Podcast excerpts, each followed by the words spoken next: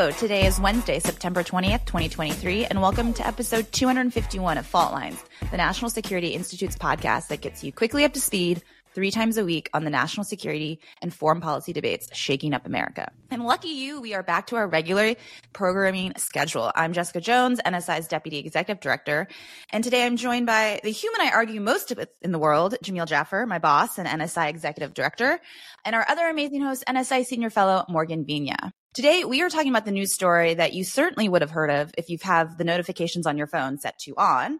On Monday, speaking to the House of Commons, Canadian Prime Minister Justin Trudeau said that, quote, agents of the government of India had carried out uh, the assassination of a Sikh community leader and Canadian citizen, Hardeep Singh Nijjar, in British Columbia in June. Uh, Nijjar was known for his advocacy for the creation of independent Sikh nation. Uh, that would include parts of India's Punjab state. And India had declared him a wanted terrorist. Trudeau said that um, the assassination and any such killing would constitute a quote unacceptable violation of our sovereignty. Uh, India, of course, rejected the allegations, calling them absurd and politically motivated, saying that Canada had long provided shelter to terrorists and extremists um, that threatened their security.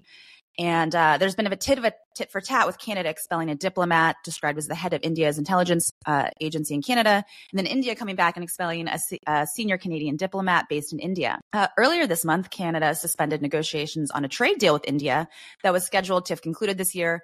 And now we know it's most likely because of this assassination.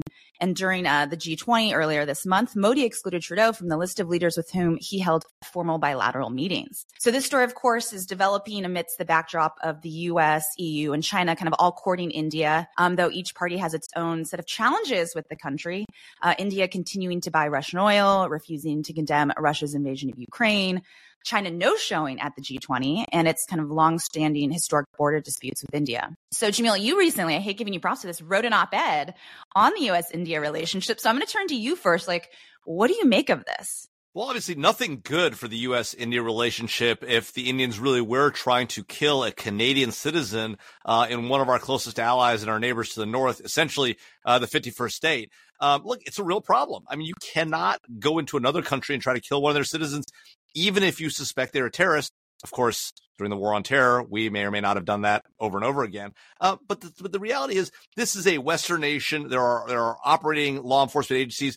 The Indians have a strong bilateral relationship with the Canadians. They're, if they wanted law enforcement action taken against Hardeep Singh Nijjar, they could have done it. Um, the Canadians may not have abided by it, which is why this is there's probably an issue. But you can't just go murdering foreign citizens in their in their in the country their nationality, particularly not somebody you want to be an ally. Now, the Indians have always played uh, this game of um, of being um, being non-aligned or multi-aligned, um, but you know, going and killing a, a, a Canadian citizen in Canada not a good plan. Uh, we reject it here in the United States, um, and and it, you know we shouldn't accept it there in Canada as well. At the same time, we need the, we need the Indians on side when it comes to uh, our larger conflict with China. Canadians need them as well. They're part of the Five Eyes. So, you know, an important challenge. We'll see how it gets solved, um, but uh, not a good situation right now. Yeah, Morgan, do you see this also as just kind of a lose lose on all fronts? Yeah, no, I think there are two things here. You know, the first is that if Justin Trudeau's allegations are correct and the uh, in the in, excuse me, the Indian government is responsible for the assassination of Mr. Nijjar, and that's a blatant violation of Canadian sovereignty. The United States can relate to this. You know, the IRGC has attempted assassinations on American soil, including against author and activist Masih Alinejad, uh, most recently in Brooklyn. And so I think this is something that the United States uh, has experienced before. At the same time, though, President Biden is pursuing a very aggressive agenda in partnership with India to combat well, excuse me, to uh, to engage in strategic competition with China. So, uh, you know, we saw President Biden be hosted by Modi at the G20 in India, and then this summer, President Biden hosted uh, Modi for a state dinner in Washington. And so clearly, this is a relationship that is really trying to be ramped up in earnest. So, I mean, bottom line, if I'm President Biden, I'm just going to tell Justin Trudeau, you know, it sounds like a you problem. I was going to say, so it's interesting, you know, you read the stories and there's very little mention of the U.S. in any of these stories, right? It's, you know, the Canadian government approached the U.S. weeks ago asking for a public combination. Hasn't really happened. You know, we heard a few comments of, you know, deeply concerning. Um, you do have a State Department officials saying that um, India should, you know, help with investigations, but that's really it. So, like, Jamil, do you agree with Morgan? We're not going to probably hear much more from from the White House. Yeah, look, I think the the relationship with, with Prime Minister Modi and in particular the strategic relationship trying to get China, uh, trying to get India on side in the larger fight against China is much more important uh, to the Biden administration, um, and to frankly any American administration, uh, than the situation ongoing in Canada. That being said, you know, I think the Indians assessed that's the case, which is why they th- they felt like they could get away with this, right? And they mm-hmm. thought they could uh, skate by. They thought they wouldn't be discovered. That that was a fail. Now that they've been caught, if in fact this is what happened, and Morgan's right to to sound a note of caution. You know, we don't mm-hmm. know uh, the full facts. We know the allegation being made by the Canadians. We don't know what actually happened.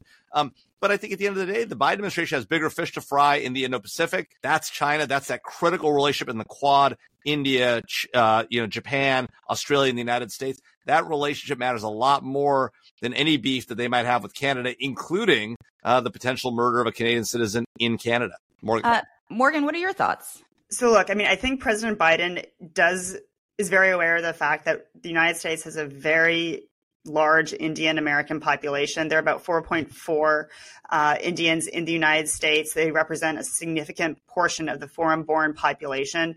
And so we've seen before, particularly with the Modi visit this summer, that there were mass protests against Modi given uh, the, the human rights concerns uh, taking place in, in India and Modi's own background.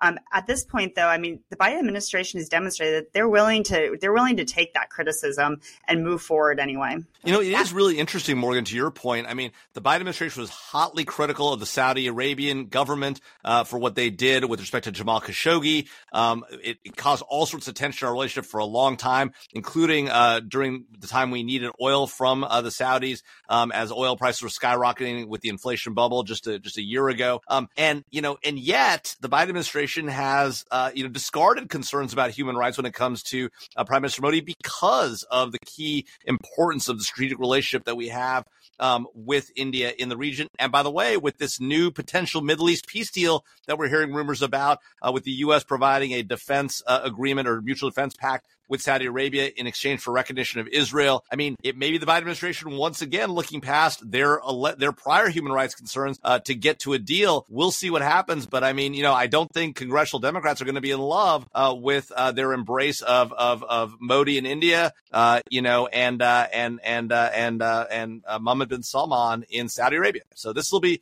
this is an ongoing conversation inside the Democratic Party when it comes to the Biden administration. I think they are internally torn as well. I was going to say, not only have we not the White House. We haven't heard anything from congressional lawmakers actually yet. So we'll see, especially if Trudeau does come up uh, with evidence and information, not just allegations as yeah. to the killing. One other key point uh, that Morgan made about the 4.4 million uh, Indian Americans. I mean, this is a voting population, right? Mm-hmm. It's one that Republicans and Democrats are going after aggressively in this 2024 election, right?